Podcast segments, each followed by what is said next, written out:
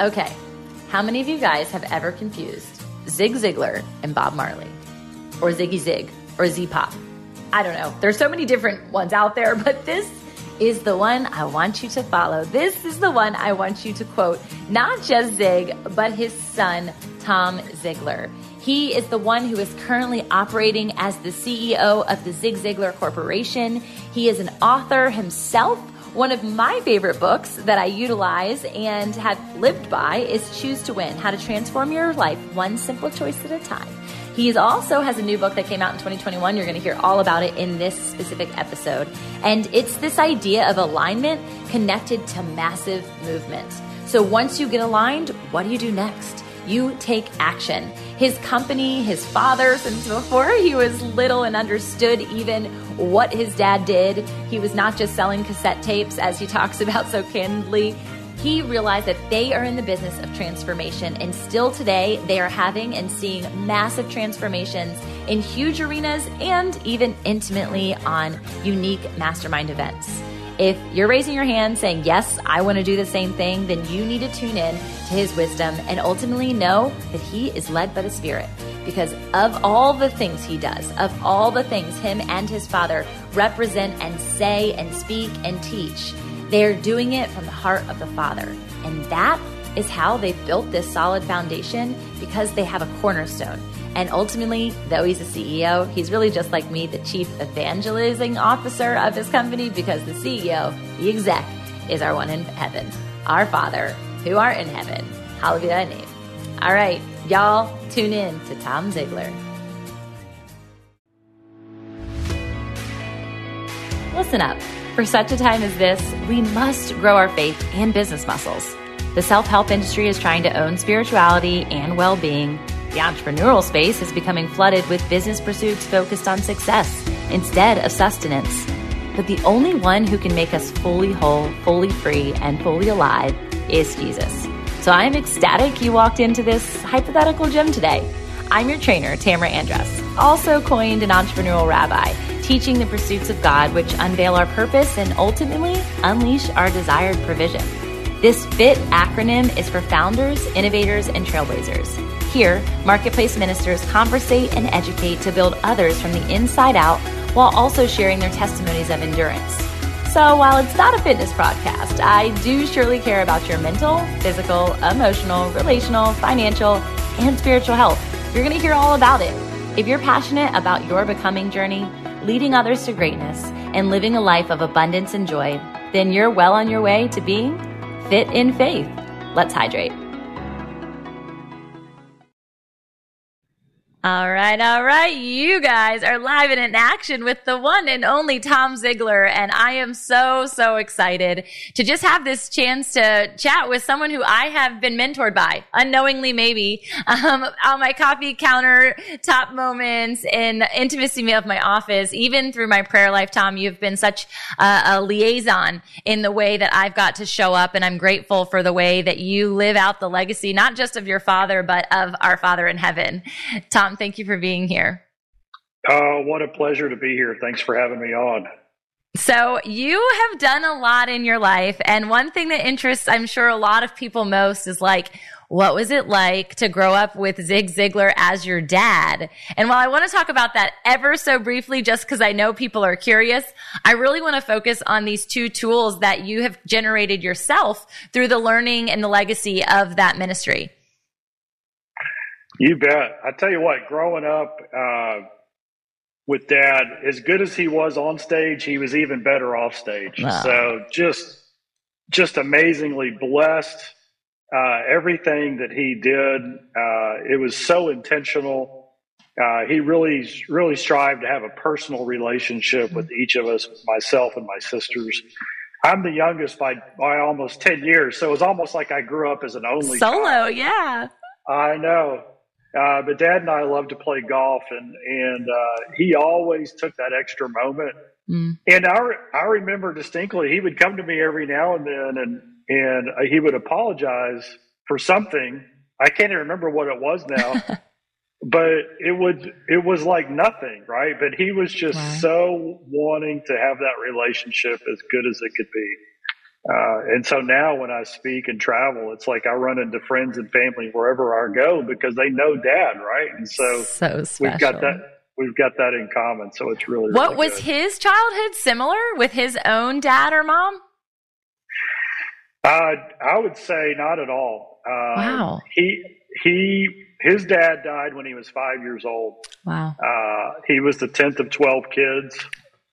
He ended up working, starting work when he was six years old, Holy selling selling peanuts on the corner. So in Yazoo City, Mississippi. I don't uh, know where that is. It's about uh, 45 minutes outside of Jackson, Mississippi. Okay. Yep. Yeah, it's middle of nowhere. This is during this is the middle of the Great Depression. Depression, so yeah. Here he is in the poorest, one of the poorest states and one of the poorest areas. Uh, you know, raised by a single mom, right, a widow, and of course, this family loved him, but everybody had stuff to do, right? You know, nobody, if, if you wanted to eat, you had to work. So, yeah. So that's what that's what he did. So wow. very loving family, but not at all the same circumstance. Yeah. And I wonder like along the way in at what point was there this like character I mean character development when you're working at six is clearly present. you're yeah. always learning. We're all always learning, you know, matter the scenarios that we're placed in. Um, but at what point did he shift into being who we now know as Zig Ziglar? And you obviously weren't a part of that picture at that point yet.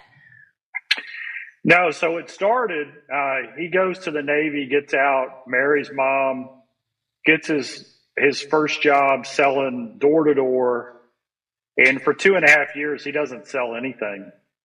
Uh, well, he does. He sells his car. He sells his furniture. Right. I mean, just that, just yeah. that. And he goes, he goes to an event, a company event, and his hero is there, PC Merrell, Merrell, who he looked up to, who was kind of like a figurehead. And PC Merrell came to dad, put his hands on his shoulders, and said, Zig, in all my life, I've never seen such a waste. Mm. But so the but cancels that whole thing out. Yep, yep. And says, but if you believed in yourself and went to work on a regular schedule, you could be a champion. And so that was the day he decided to figure out what does it mean to believe in himself. And that was the day he made the commitment to. He was knocking on doors at 9 a.m. every day after that because that's the work he was in. Right. And and then that year he finished number two out of seven thousand people. And the previous two and a half years he was never in the top five thousand. Wow. So that was like the turning point. But what he decided to do was really study and learn what it means to believe in yourself and self image and all those different things. And that was the beginning. And then, of course, when you have that level of success, everybody wants you to come and speak and train yeah. and teach their people. And so that's how it grew.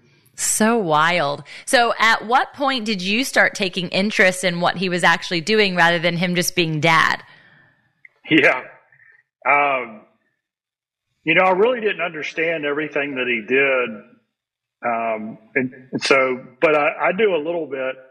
I went to college and I was gonna. My goal was to be a professional golfer. Um, cool. So when I got out, when I got out of college, I went to work at the company, Dad's company, to to pay for my golf habit. and I was working in the warehouse, and and uh, then I moved into sales. And then I got to go and travel with him a little bit. And I was one of those guys selling the product at the back of the table. Yeah, sure. the back then it was books and cassette tapes and VHS. Yeah, yeah. And we were at an event. Uh, it was an Amway event. There was about yep. 30,000 30, people Huge. there. Huge. And this is the day I figured out what we did. Uh, Dad was the surprise guest. So they had this huge basketball arena, seats on the floor, the whole nine yards. And at, and at dinner, they emptied the place at five o'clock. So everybody had to leave. They had yeah. two hours to, to eat.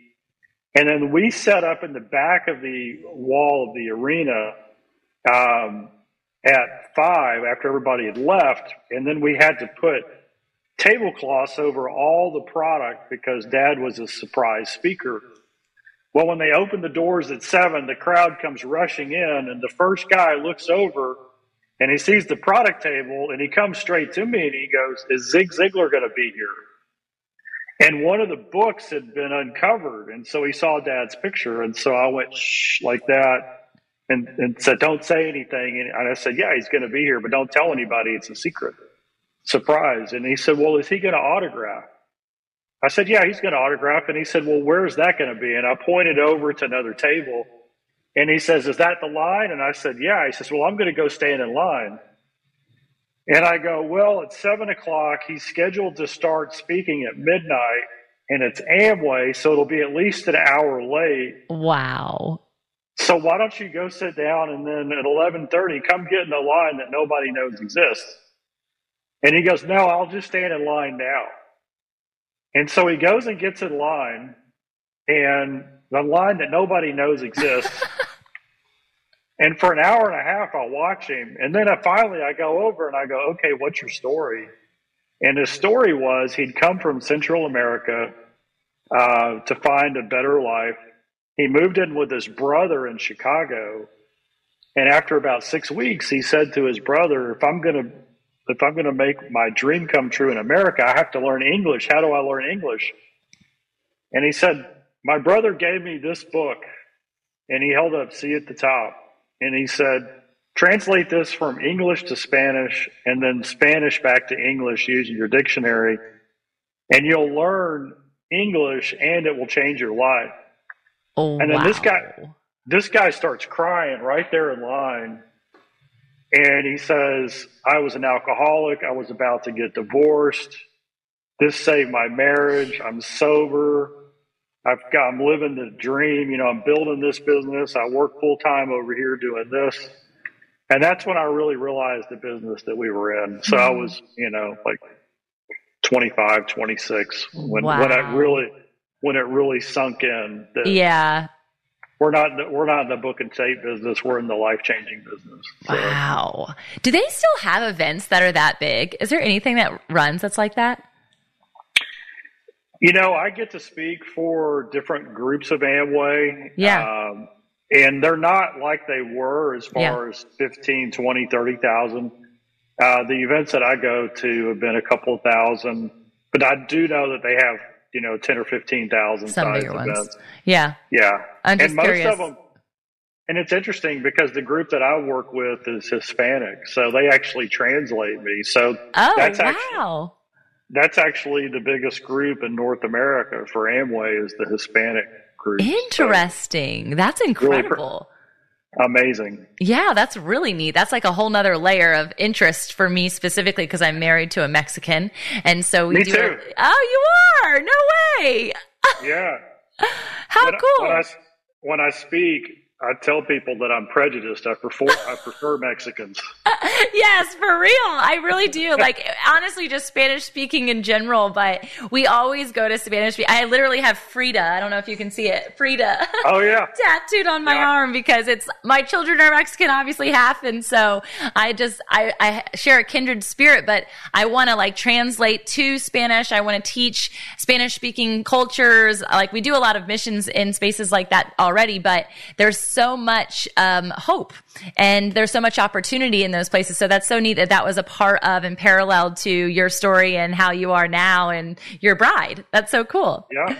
Yeah. R- random overlap. So I think from that moment, I mean, there's so much that we could go into and questions that I would love to ask and get to know. I think ultimately understanding that like you now are this person who's not just selling tapes and doing sales in the back of the room, but you have this intrigue for, okay, there's more here. There's a transformation opportunity. What led you down the path of like really being mentored by your dad or actually being a recipient of the education that he was teaching?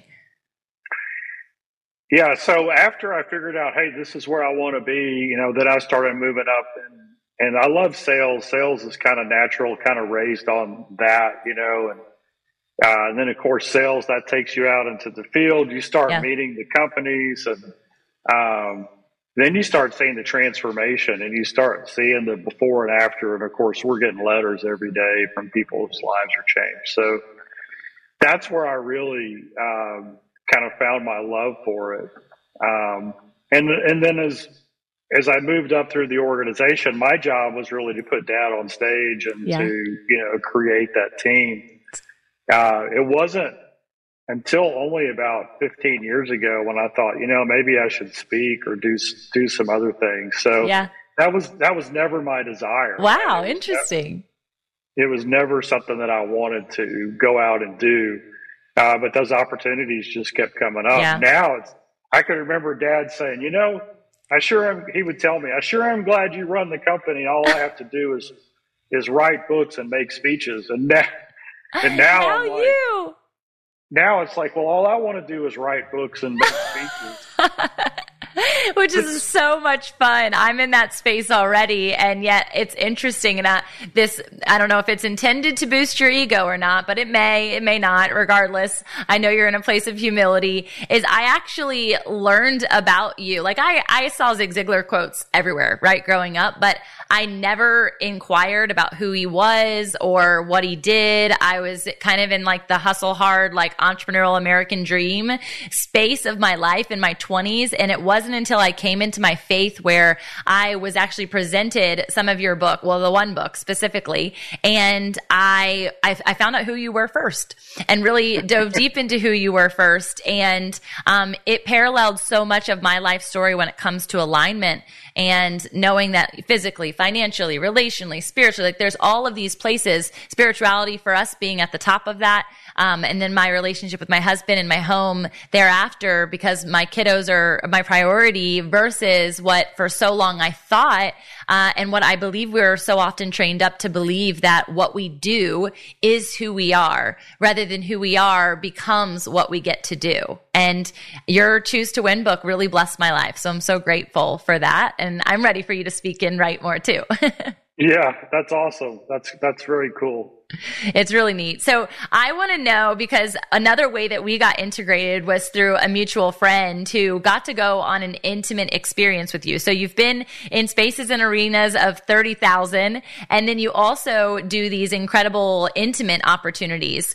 Tell us like where was that transition? Did your dad do those and you stepped into that or was that something that just really interests you? You know, uh, Dad was pretty much just the big speaking arenas, uh, especially after he got out of the training side of it. You know, because training is when you spend three or more hours with the group and yeah. it's back and forth and speaking or a keynote is is usually well it used to be up to three hours you know now tedx ted has kind of redefined it as like 17 minutes yeah yeah yeah that's all you get which is ridiculous. It is. Uh, as far as, you know, getting transformation. Impact. Yeah, agreed.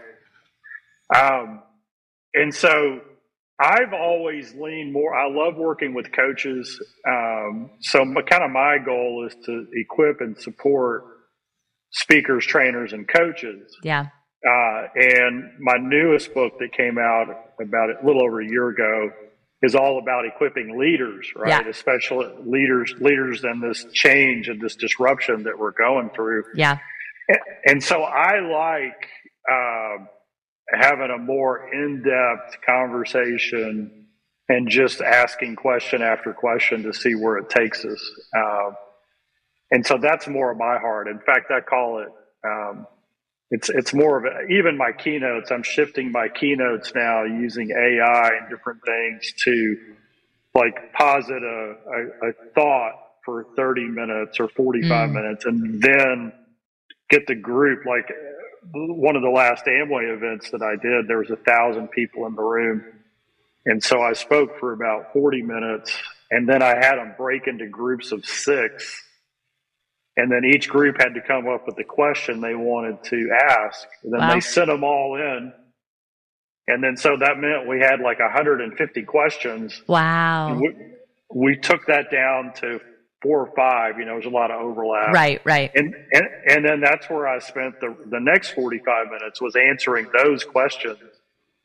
And there's a lot of wisdom in the room already. Mm-hmm. Um, and people just don't know it's there. And so when, you can feel the room lean in, right? So when when you start answering the questions that's on the hearts of the room, of yeah. the people there, especially if you've planted the seeds of let's think about this differently. Yeah, that's what I that's what I love doing.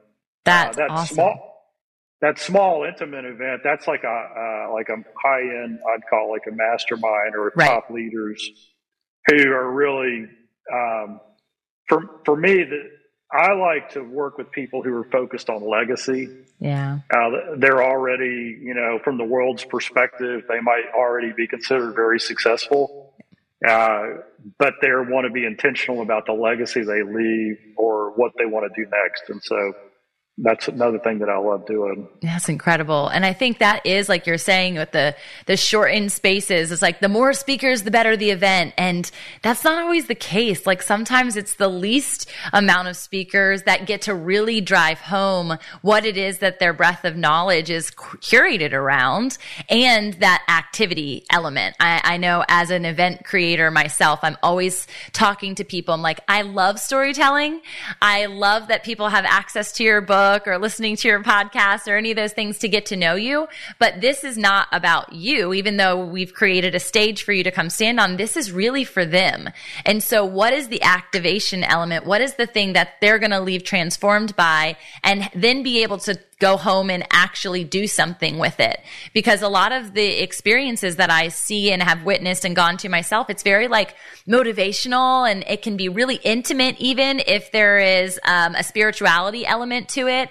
And there's this transformation and exchange that happens. But I find Monday rolls around or Tuesday rolls around, or maybe sometimes it lasts a little longer and it's a week and people feel like they're back in that state of isolation. They're back in that state of overwhelm. They're back in that state of analysis analysis paralysis, imposter syndrome, all the things, the limiting beliefs that can keep us from our destiny.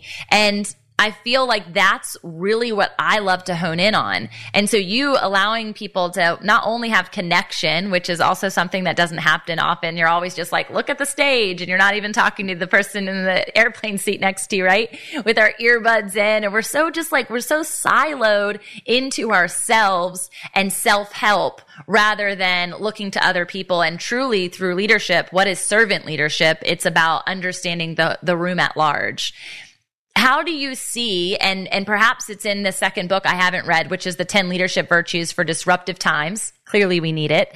Um, and understanding how do we shift that from even zoom rooms that are now you know all the rage? Yeah so the the simple thing is this that when the pandemic hit the world really did change. Yeah. Um, people went home and whether it was locked down or they decided it was too much to juggle, so they quit, you know, in the great resignation or whatever. And so many people lost family and friends or got sick and, and their job went away. And so now they're isolated. You mentioned that. Um, and then they started asking that really deep question, which is, does my, does my life matter? Yeah, is, am I life, living yeah. for a purpose? You know, it's like that that whole thing. And so then they started relocating to, you know, a part of the country they wanted to be near, the mountains or the ocean, or um, even more common, back to their family, right? Yeah. Back home where yeah. it is. I think I read where there was 9 million jobs that started on Etsy ah, in wow. that first year. And so, wow. you know, we, I mean, think about this. This is a huge shift. So we've yeah. got um, and of course, most of those are by women. Yeah. And and then I think about okay, if you just look at numbers, people making between let's just say thirty five and seventy five thousand. Yep. So now now they're at home. They're not sure if they're going back to the office. Their kids are running around, and they say, "Wait a second, that's not the only way I can live. There's all these options." Mm-hmm. And so now they start a side uh, business, and they might be making fifteen hundred a month, maybe two thousand, but they've got total flexibility.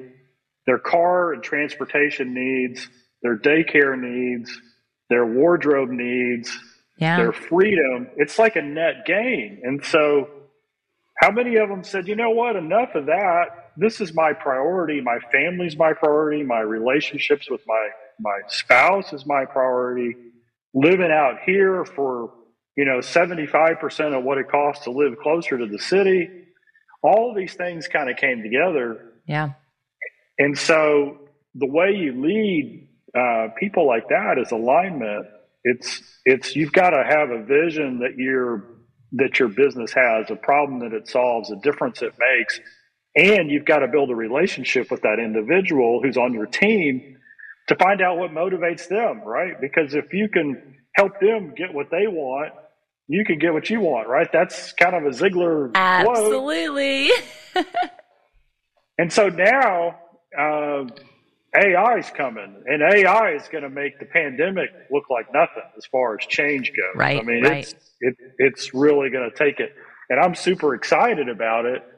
But the challenge is, is a lot of people are looking at it with fear, yeah, and they don't know what's going to happen. But I can tell you that there's two things you got to focus on with AI. One is how can AI as a tool help you solve more problems for the people you serve? Yeah. You got to you got to figure that out.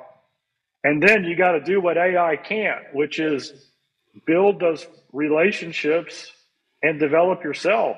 That's good. So AI is going to give us more time to work on relationships which is you know I think a, a camera relationship that's yeah. a, that's a, that's better than a phone. It's yeah. not as good as being face to face. True. Right. Right. we'll but, do that next. but we have more time to do yeah. that now if if we know how to leverage uh, AI. And if you don't know how to leverage AI, then you're in trouble because somebody will figure it out. And they'll be able to do what you do just a lot better. It's so true. We've been teaching a lot around chat GPT and you mentioned the coaching and like leadership space. And that's really where I've been for the last six years. And I now, of course, am seeing this huge spike in coaching, the coaching arena. And there's two parts to that. One with ChatGPT specifically, and there's video AI, there's vocal AI, there's so many different t- types of AI. So don't let your, yourself stop at just understanding what ChatGPT is. Um, but as a publisher, I initially had that element of fear of being like, holy cow, like, there's going to be people. I think when ChatGPT came out within two weeks, there was 500 new titles that released on Amazon that had not been scripted or curated as of two weeks before. So people can write books out of this space. But similar to the authenticity of us getting on a call, us being in person, us having this kindred connection is you cannot, uh, uh, no device will ever be able to fully replace the authenticity of the heartfelt relational and spiritual connection that can happen when you're doing something out of your own well of wisdom rather than the well of wisdom that's been curated or generated from you. That's why Google didn't replace going to school, right? It, it, and it won't. As much as I went to YouTube University for a lot of things, it, it still doesn't replace me learning and failing and learning and failing and, and just keep getting back up when it comes to entrepreneurship. So I want to ask from the perspective of me, and uh, many of the coaches that are on the rise even still, the question of, well, I don't have a certification. The question of, well, what legitimizes me to be able to do this? And then on the antithesis side of that is like people coming and getting their their scales removed from people or the the wolf in sheep's clothing kind of scenario of everyone's a coach so everyone must be trustworthy because they put that to their name how do you help like people get out of that trap of, of not just comparison, but also the ability to be able to learn and then effectively distribute information and teach effectively? Yeah, so one of the things that, and of course, we have a lot of coaches that we support, um, but there's five keys to building a successful coaching practice. The first one is you got to be the right person. And it doesn't mean that you're an influencer or you sold your business for millions or you landed your plane on the Hudson. That's not at all what the right person is, right? That's good. It usually, it usually boils down to two things. Uh, the first thing is you have a heart or a motive to serve other people. Mm-hmm. Like your greatest joy in life is is helping someone else be, do, and have more than they thought possible. That's what that's what rocks your uh, world. Uh, and then the second thing is you have enough experience that you've overcome an obstacle or challenge. Right? You had to fight through something, and it could be something beyond your control a physical illness, an accident, maybe a broken home when you were a kid. Mm-hmm. Uh, or it could be a choice that you made that you're like, well, that wasn't so good. so, Truth. I can raise my hand to that one. yeah. And, but you take responsibility right. and own it, right? And so because you've been through it, you know there's a way out of it. And so you put those two things together. That's the, that's the first bit. The second is you got to have the right program. And what do I mean by that? Whatever you're going to uh, coach around, it needs to be the truth. Yeah. Um, and because you, this is these are people's lives that you're you're dealing with, so you've got to bring things to the table that are based on truth. And uh, you know, and I'm talking about what Andy Andrews calls big T truth, not little T. Right. Yes. Yes. Right? Totally. So, totally. My community knows yeah. that all too well. yeah. Uh, and so, of course, uh, that's what we've been doing for for decades, over five decades. Is yeah. is you know our our stuff works quite frankly because Dad was was amazing at paraphrasing the Bible. You yeah. know, it's just putting timeless wisdom in a timely way. I mean, that's that's oh, kind of what so we. Good. And then then the third key is you got to have the right process. And coaching's a skill, and it's like any other skill. You got to learn it and Covey said that we should listen to understand rather than to respond, which means that when we're coaching someone, coaches who come in with the right heart, they want to make sure that, that they respond correctly. And so that gets in the way of them hearing that person's heart. It's good. And so what we do is we teach a really simple process so that they can hear to understand and of course, in coaching, it's about the questions you ask and, and you know, reflecting it back. Uh, and so we teach a process. Then the, the fourth piece is you got to have the right support. Um, it's so hard to be lone wolf today. I mean, if, if you if you have a coach's heart, you want to do this. You you need you owe it to yourself to get around people who have the same values and virtues and want the same goals and ha- have been there and done that to learn it. Uh, our community really uh, supports each other. And then the last thing is you got to have the right business systems. So, you know, you got to know how to market it. You got to know how to do group coaching or one-on-one coaching, and you know, how are you going to roll this out? All these different things that's to have a successful coaching practice.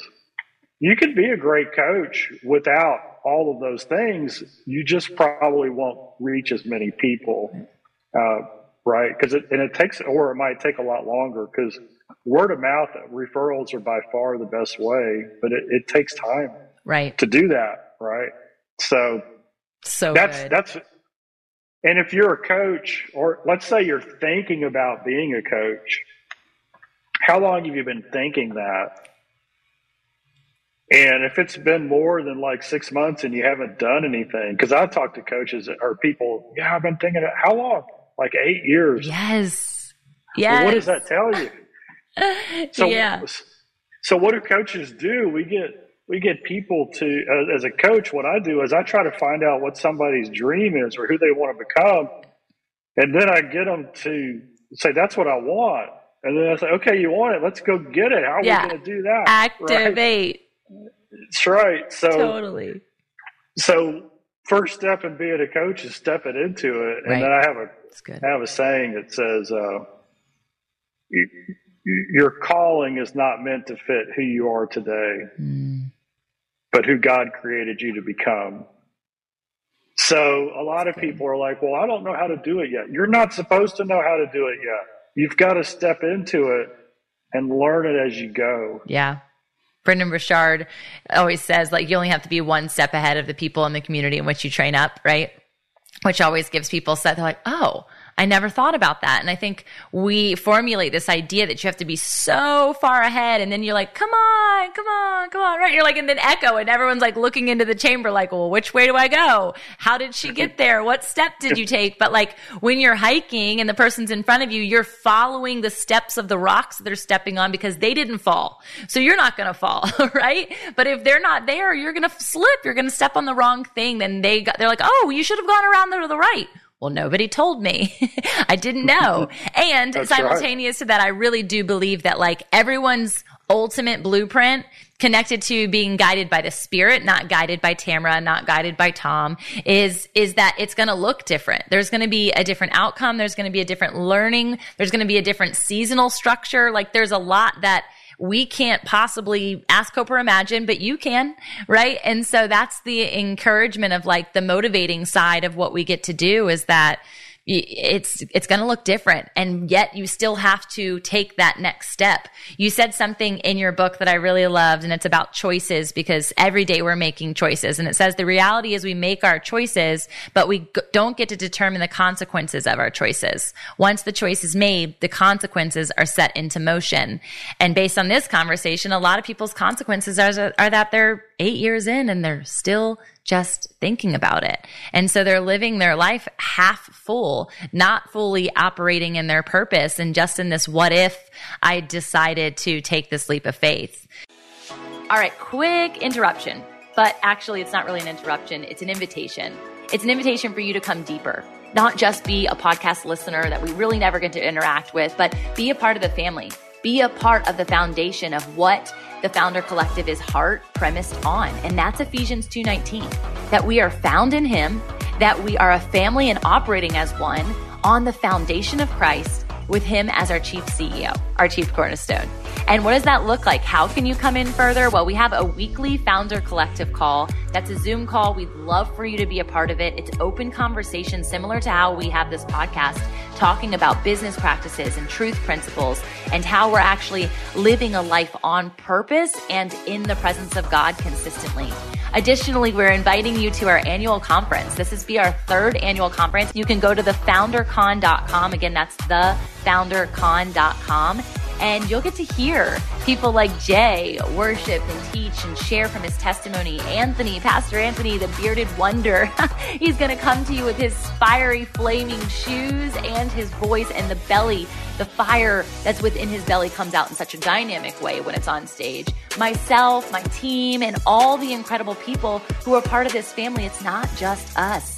And we want you to be in on the us because we want to make way for your message, for your movement to be known and to be equipped and to also be resourced. We love sharing resources, which is what we do in that weekly call. So you're invited. You're invited. Come one, come all to all the things. If you need more information, I'm sure wherever you're listening to this or seeing this, you can get it in the link. So look, go a little deeper, go a little further into what God is calling you into. This is a summoning. This is a call. This is a roundup for you to also be fully founded in Him as a founder in the Founder Collective. For you in your life and, and experience inside of not just the business, but personally, have there been those moments where you've either like felt led astray, you've walked and made choices that you wish that you hadn't? I mean, obviously, we all make choices we wish we hadn't, but were there any like notable moments where you're like, man, I got that one wrong. And this is going to be one of the biggest learned lessons, not only for my children, but for the people that you're going to coach moving forward? Yeah. I mean, gosh, a, a, big one was when I was 30 and I wanted to start, the, I talk about it in the book, Choose to Win, you know, starting that company. And that was a $2 million education. So, yeah. yeah, yeah, it's good. Yeah, because that's how much we lost because of that decision. Yeah. I wasn't. I wasn't in on the decision alone. Uh, yeah. My dad was fully behind it, but but it was my idea, and I could have stopped it at any point. Right. Um, and and so hopefully we've made our money back on that investment. sure you have. but we all but we all do it. Uh, yeah. and it, and it's funny because when you look back at a decision like that, very seldom do you go, well, there's nothing I could have done to avoid it. Right. Yeah. And that's, that's wisdom, uh, you know, which is interesting because when we look at, I'm just backtracking a little bit. Yeah. When we look at people as humans, when we're young, we have fluid intelligence. Fluid intelligence is like athletic ability. It kind of peaks in our 20s and then starts going down. This is why the great um, inventors, like whether it's a tech company founder or yeah. a physicist or a Nobel Prize winner, they're all in their 20s. And it's yeah. because of the way it's the way the brain works, right? We could juggle a thousand things, we can see stuff. But then it starts going, it starts decreasing in our in our early 30s. Yeah. But but it gets replaced with crystallized intelligence. Mm. And that's our accumulation of knowledge and experience, or what we call wisdom. And that goes up for as long as we live. And so, what's interesting to me is that with artificial intelligence, if you're north of 40, you should be real excited because you've got crystallized intelligence that young people don't have. But AI can do everything that they were doing as far as gathering data. So, That's good. And so, as coaches, one of the things that we we do as coaches is we look at all these situations and we use that wisdom to uh, help somebody through right questions.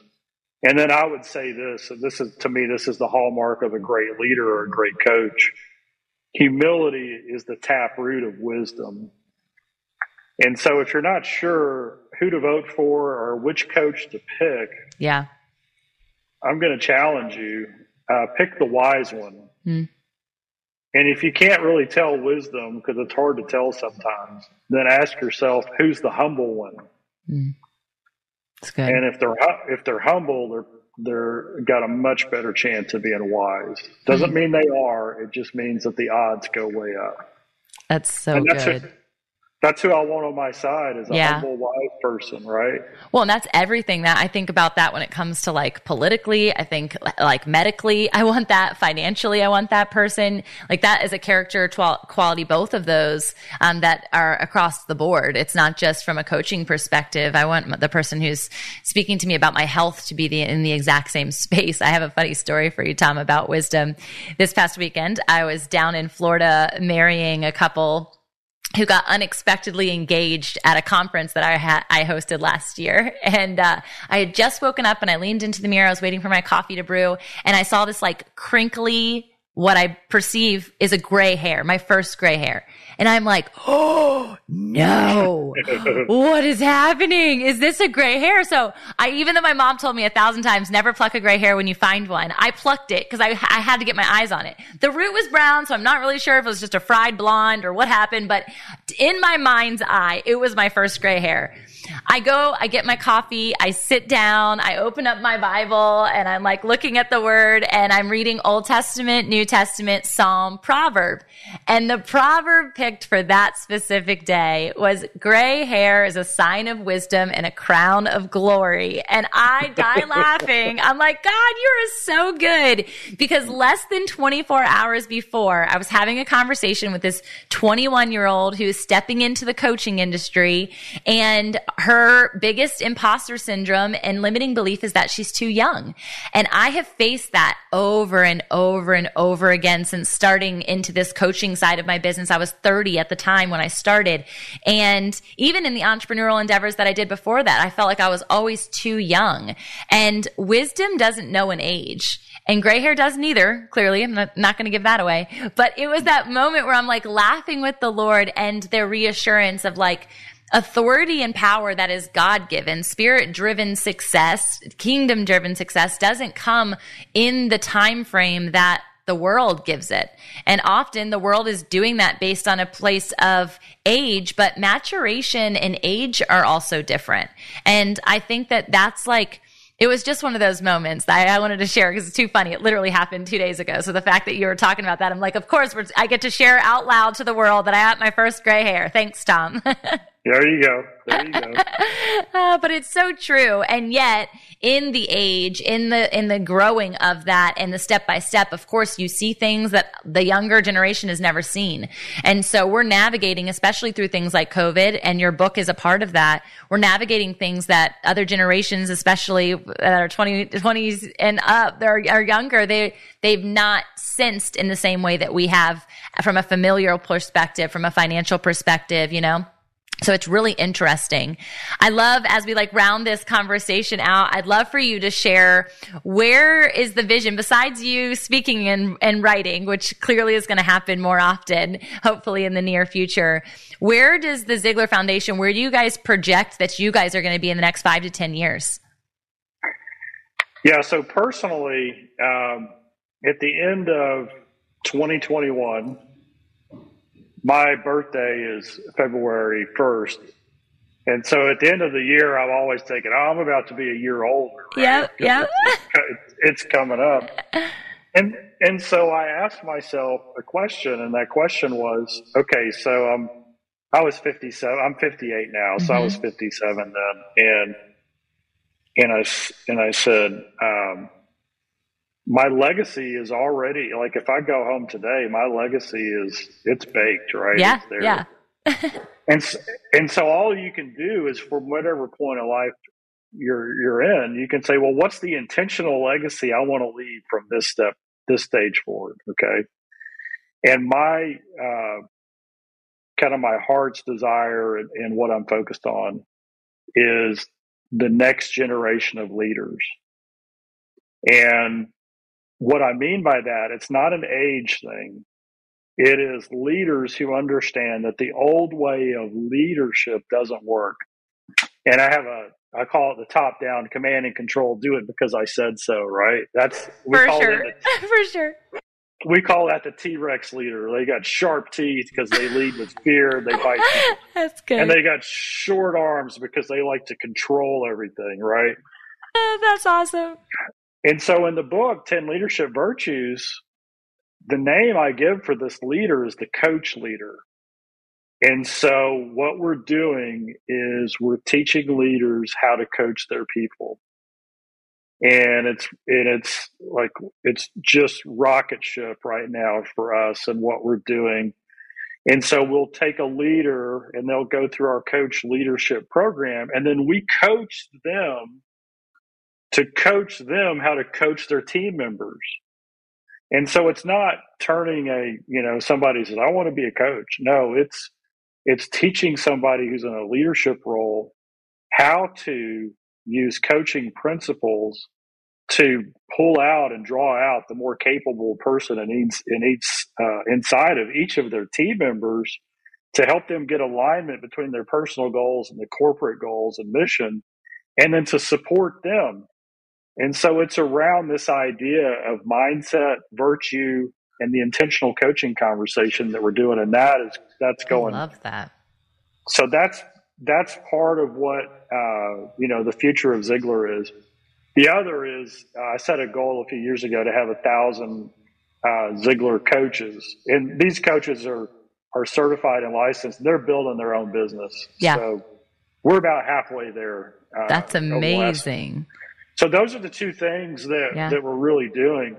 Uh, but the but the ten leadership virtues when that came out, it's like the number one challenge facing business today is the mental health and well-being of their yeah, people for sure and that requires somebody to be if you want to have somebody who's solid in their health and, and life they need to be growing towards a purpose while experiencing high quality of life and that's what a coach does is a coach yeah. helps you identify what your purpose is what your why is and then you start to grow towards it right you start to develop yourself so you can move into it and then your life has to be balanced between right. the mental, the spiritual, the physical, the family. So that's that's what we're going into big companies and doing and showing them because when they say that mental health and well-being is our big challenge, then that means we get to talk about Yeah. Because, come on. Right? That's which good. is pretty cool. Yeah, that's it. Cool.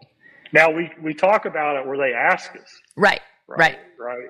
Well, and, and this is the, the beautiful thing about your all's entire ministry, and and this has been a variable for people who understand marketplace ministry or want to infuse their faith in their business. Is like some people are just like, I like me. I'm like, hey, I, I, I talk about Jesus, and people know that it's Jesus in in the midst of everything that we share. Some people, and this is what you all have had the the bedrock of your growth has been that it's the foundation, and He's surely in the midst of all of it, but it's not the language in which you initiate, and yet it's the value, it's the principle, it's the practice, it's the integrity of all of those places, and that's so incredible, especially understanding that these leaders are now being able able to infiltrate the same things.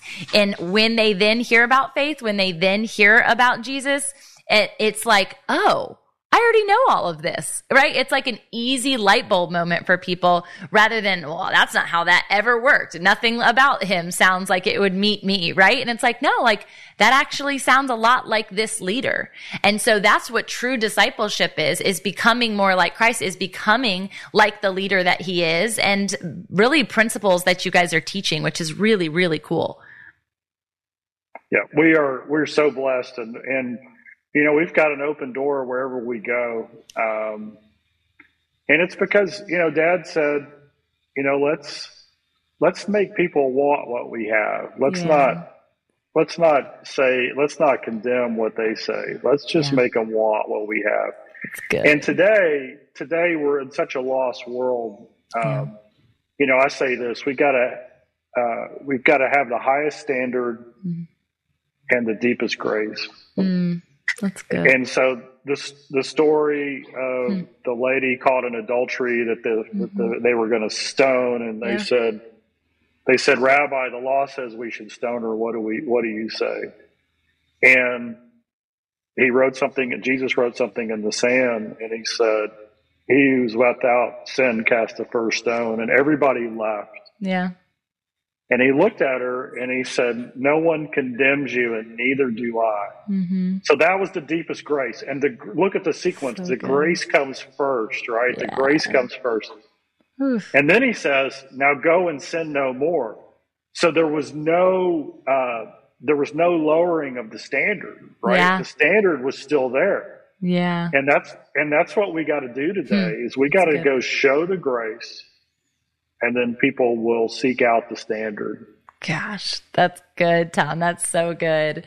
And I want to just make an ode to all of the people who are listening from a faith and business lens is that it's not necessarily faith and entrepreneurship because of the breadth of opportunity from a coaching and leadership perspective as an entrepreneur, as a manager, as a leader inside of an organization. And so there is importance for people who are inside of businesses to also take root to the methodologies that you guys are doing. And I love that you guys are putting a lot of emphasis in that arena because that really has more capability of touching the mat the masses if you think of huge corporations versus the one-to-one coaching scenario like go and make disciples of nations that's doing that right that's our goal. That's what it's we're really what we're cool.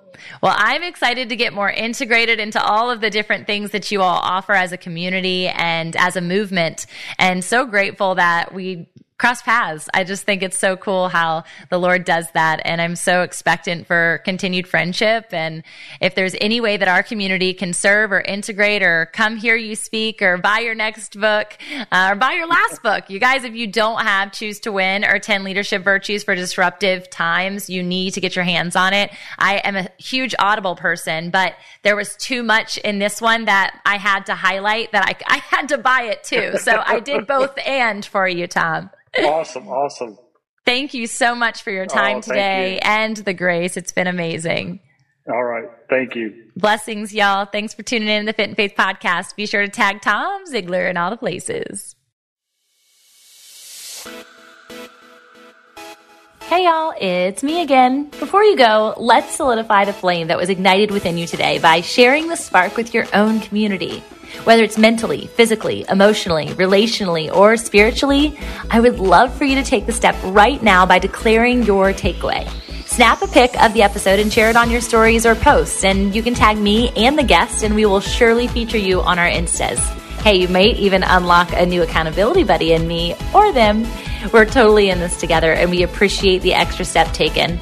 I would be so grateful if you even took the extra step. Come on, give me that extra sauce and leave a review on iTunes for the podcast listening app that is of your choice. I'm going to be featuring your thoughts, in fact, and it's going to be so fun in upcoming episodes. So you'll not only hear your name on the show, but maybe even your passion project or whatever big shout out you want me to make. So please, as a fellow writer, leave some words that I can attest to, and I can't wait to read what you have to say. Thanks again for being a loyal listener, and I hope to meet you in person soon at one of the events that we are speaking at or hosting. And I say we because the Fit in Faith team could not do this without you. Until next time, blessings over your joy, health, wealth, and wholeness. This is the Fit in Faith Way.